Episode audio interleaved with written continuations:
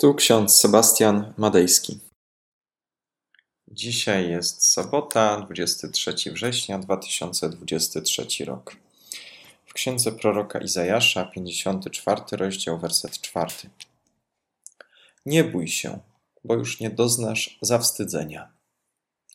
Oraz list apostoła Pawła do Filipian, 3 rozdział, 13 werset.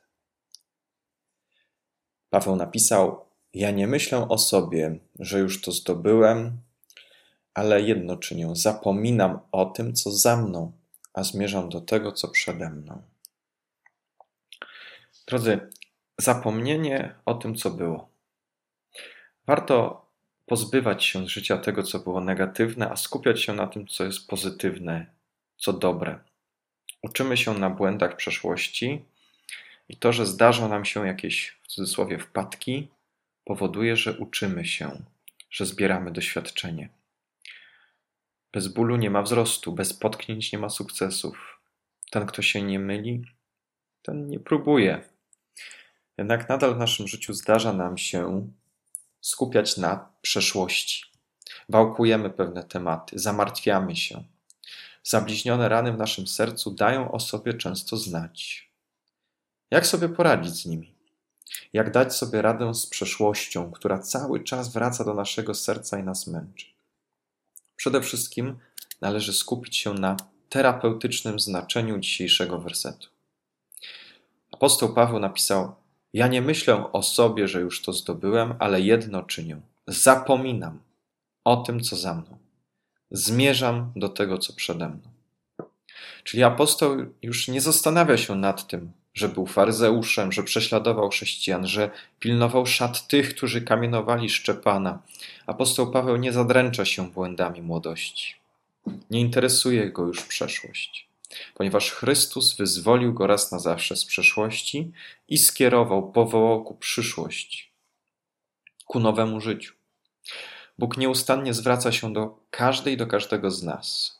Nie bój się, bo już nie doznasz zawstydzenia tak jak napisał prorok Izajasz. Słyszałem ostatnio opowieść o chłopcu, który na przedstawieniu szkolnym był ubrany przez nauczycielkę w strój jaskiniowca z maczugą w dłoni.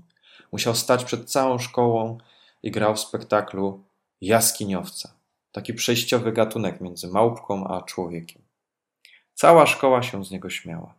Do końca szkoły wskazywali na niego inni uczniowie i mówili: Patrzcie, jaskiniowiec, patrzcie, co za małpa. To spowodowało u niego nie tylko ogromne poczucie niższości, ale też ogromny gniew na szkołę, na nauczycielkę, na wszystkich wokół. To wszystko odbiło się później na całym jego życiu.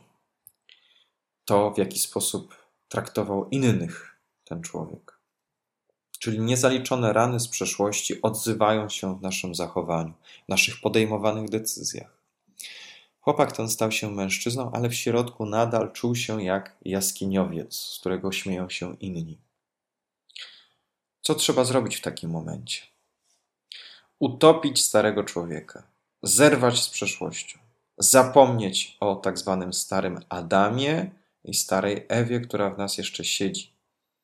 Powinniśmy przyjąć Słowo Boże, przyjąć Chrystusa, to znaczy przede wszystkim przyjąć Chrystusa swoim sposobem bycia swoim sposobem działania, wcielać Chrystusa w naszym działaniu. Przyjąć Chrystusa jako swojego mistrza, nauczyciela, tego, który o nas zabiega, który nas kieruje. To przede wszystkim zapomnieć o tym, co było, o przeszłości, o starych błędach i skupiać się na tym, co będzie i dokąd zmierzamy. Nie jesteśmy skazani na przeszłość, ale jako chrześcijanie i chrześcijanki jesteśmy w Chrystusie powołani do jedności, nowości, świeżości i do przyszłości.